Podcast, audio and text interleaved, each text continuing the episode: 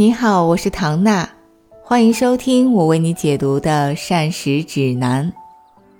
在营养咨询的过程中，常常会遇到素食的人群。首先要跟大家明确一下，素食也分纯素和蛋奶素，也就是说，只是不吃猪、牛、羊、鸡、鸭、鹅、水产，还是连鸡蛋也不吃，连牛奶也不喝。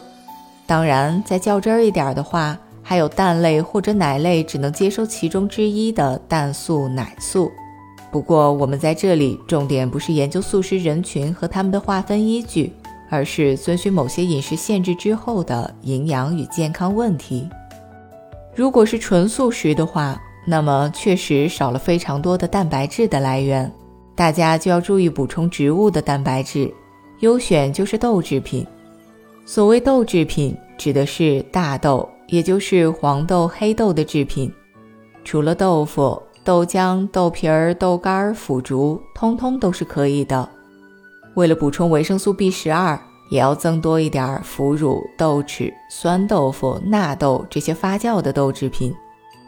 另外，粮食类的蛋白质当中，赖氨酸含量是短板，而大豆蛋白里面刚好可以补充。所以，谷类和大豆类搭配在一起吃，可以更好的发挥作用。如果是蛋奶素食的朋友，也就是虽然不吃各种肉类和水产，但是鸡蛋和牛奶还是不拒绝的。那除了前面说的多吃豆制品以外，各种蛋类和奶制品也可以比正常饮食的人适量增加一些。至于曾经流传过的豆浆和鸡蛋不能一起吃这个说法，也只是一个谣传。只要豆浆经过煮沸了，和鸡蛋一起吃就不存在矛盾。在肉类那一期，我们还提过一条腿的，也就是菌菇类。虽然它们不及肉类和水产的蛋白质营养价值高，但对于素食的朋友来说，也是除了豆制品之外的另一项非常重要的植物蛋白质来源。而在菌菇类当中，茶树菇、平菇的蛋白质含量比较高。木耳、金针菇次之，香菇的含量其实会略低一些。另外，吃素还有一项营养风险，就是必需脂肪酸的缺乏。虽然豆制品也能提供一部分，但是并不一定能完全满足需要。所以，比起普通人来说，素食的朋友坚果的量可以适当的增加一点，并且家里的用油也要再讲究一些。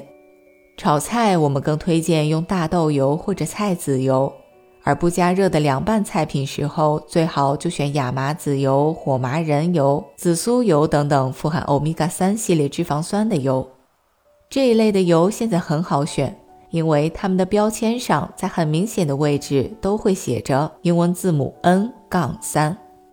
不过，无论是坚果也好，还是食用油也罢，都不能无限制的多吃。我们在讲健康体重的时候说过了，让人发胖的关键不是吃肉还是吃素，而是总能量。像有句玩笑的话说，虔诚的胖和尚也还是非常多的。对素食的朋友来说，一些微量的营养素，比如维生素和矿物质，就需要更严格的执行多样化的饮食，用数量充足、类别丰富的蔬菜水果来补充了。还有一些朋友也会说我不吃肉，但是呢，其实只是不吃猪、牛、羊这些红肉，水产还是吃的，蛋奶制品也是不拒绝的。这种情况，我们其实在前面也讲过了，并不需要特别的担心蛋白质和必需脂肪酸的摄入，但是要注意铁缺乏的风险。无论出于何种的原因，忌口、过敏还是只是挑食。完全不吃某一类或者几类食物，总是会有一些营养缺乏的隐患，天长日久难免影响健康。幸好我们生活在这样一个时代，对营养素的研究还是取得了不少的成果的。在日常饮食不容易满足的时候，也可以理性的选择适当的营养补充剂。